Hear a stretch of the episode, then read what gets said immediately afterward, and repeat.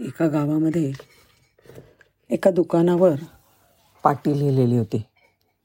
आमच्याकडे कुत्र्याची पिल्लं विक्रीसाठी आहेत. कुत्र्याची पिल्लं म्हटल्यावर लहान मुलं कशी? त्यांना फार आवडतात. पिल्लू आहे. रस्त्यावरची सुद्धा पिल्लं घेतात. इथे पिल्लं विक्रीसाठी आहेत म्हटल्याबरोबर एक लहान मुलगा गेला आणि मालकांना विचारलं बघू ना पिल्लं. मालक म्हणले अरे तू विकत घेणार आहेस का? तरच मी दाखवतो तुला. हो तर मी विकत घेणार आहे. केवढ्याला तुम्ही विक्री करणार आहात? त्या दुकानाचा मालक म्हणला साधारण दोन हजार ते पाच हजार रुपयापर्यंत त्याची विक्री होईल.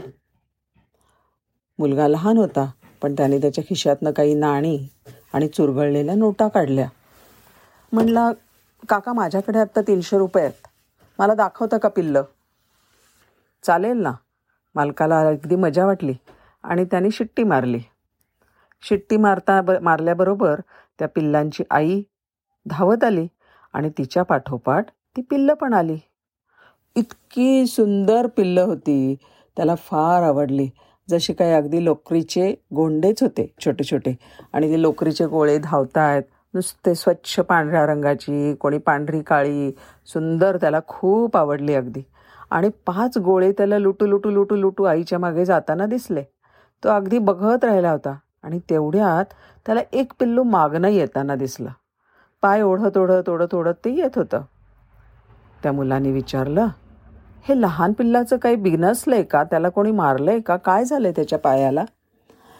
दुकानाचा मालक म्हणला अरे ही पिल्लं झाली ना त्यावेळेला मी डॉक्टरला बोलावून घेतलं. तर पशुवैद्यकाने सांगितलं की हे जे छोटं पिल्लू आहे ना त्याच्या कमरेच्या हाडाची काही चांगली वाढ झालेली नाही. त्याच्यामुळे हे पिल्लू नेहमी लंगडच असेल. तो काही परत चांगला होणार नाही.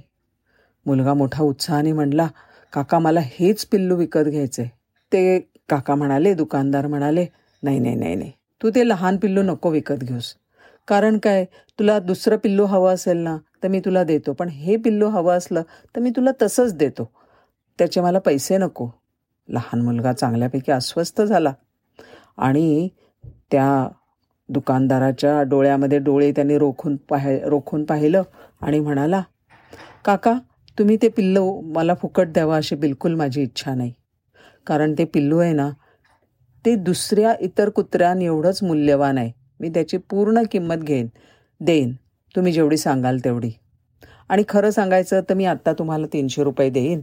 आणि त्याची जी काही किंमत असेल ती पूर्ण होईपर्यंत दर महिन्याला मी शंभर रुपये देईन. अरे बाबा तो जो आहे ना तो इतर कुल कुत्र्यांच्या पिल्लांसारखा तो धावणार नाही पळणार नाही तुझ्याबरोबर खेळणार नाही तो फक्त भुंकेल. हे ऐकल्यानंतर तो मुलगा म्हणाला काका तुम्हाला माहिती आहे का? नाही रे बाबा काय? तो खाली वाकला आणि त्यांनी त्याची फुल पॅन्ट होती ती एका बाजूची डावा पायाचं पॅन्ट वरती केली. आतमध्ये त्याचा खोटा पाय लावलेला त्याला दिसला. तिथे ते पाहिल्याबरोबर दुकान मालकाला फारच असं कसं तरीच झालं. पण तो मुलगा म्हणाला काय आहे ना काका? ठीक आहे. मी स्वतःसुद्धा काही एवढे चांगलं चालू शकत नाही आणि धावू तर नाहीच शकत. आणि त्याच लहान पिल्लाला सुद्धा. ते कमकुवत आहे. त्याला समजावून घेऊ शकेल अशा एका मित्राची गरज असेलच की नाही? दुसरं असं आहे की तो जरी लंगडा असला तरी त्याला त्याची स्वतःची किंमत आहे. त्याचं आयुष्य मोलाचं आहे. त्याची किंमत योग्य किंमत देऊन मी त्याला मानाने घेऊन जाईन. गोष्ट संपली.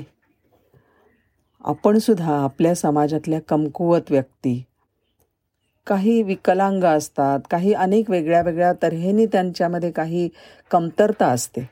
त्यांच्याविषयी आपण समजूतदारपणे वागलं पाहिजे. त्यांच्याविषयी संवे संवेदनाशील असलं पाहिजे. नाही का? खरं तर कोणीच निरुपयोगी नसतं. आणि प्रत्येकाला त्याच्या योग्य काम देणं हेच खरं शहाणपण असतं. हे शहाणपण ज्याच्याकडे आहे ना तो खरा मोठा होतो. नमस्कार.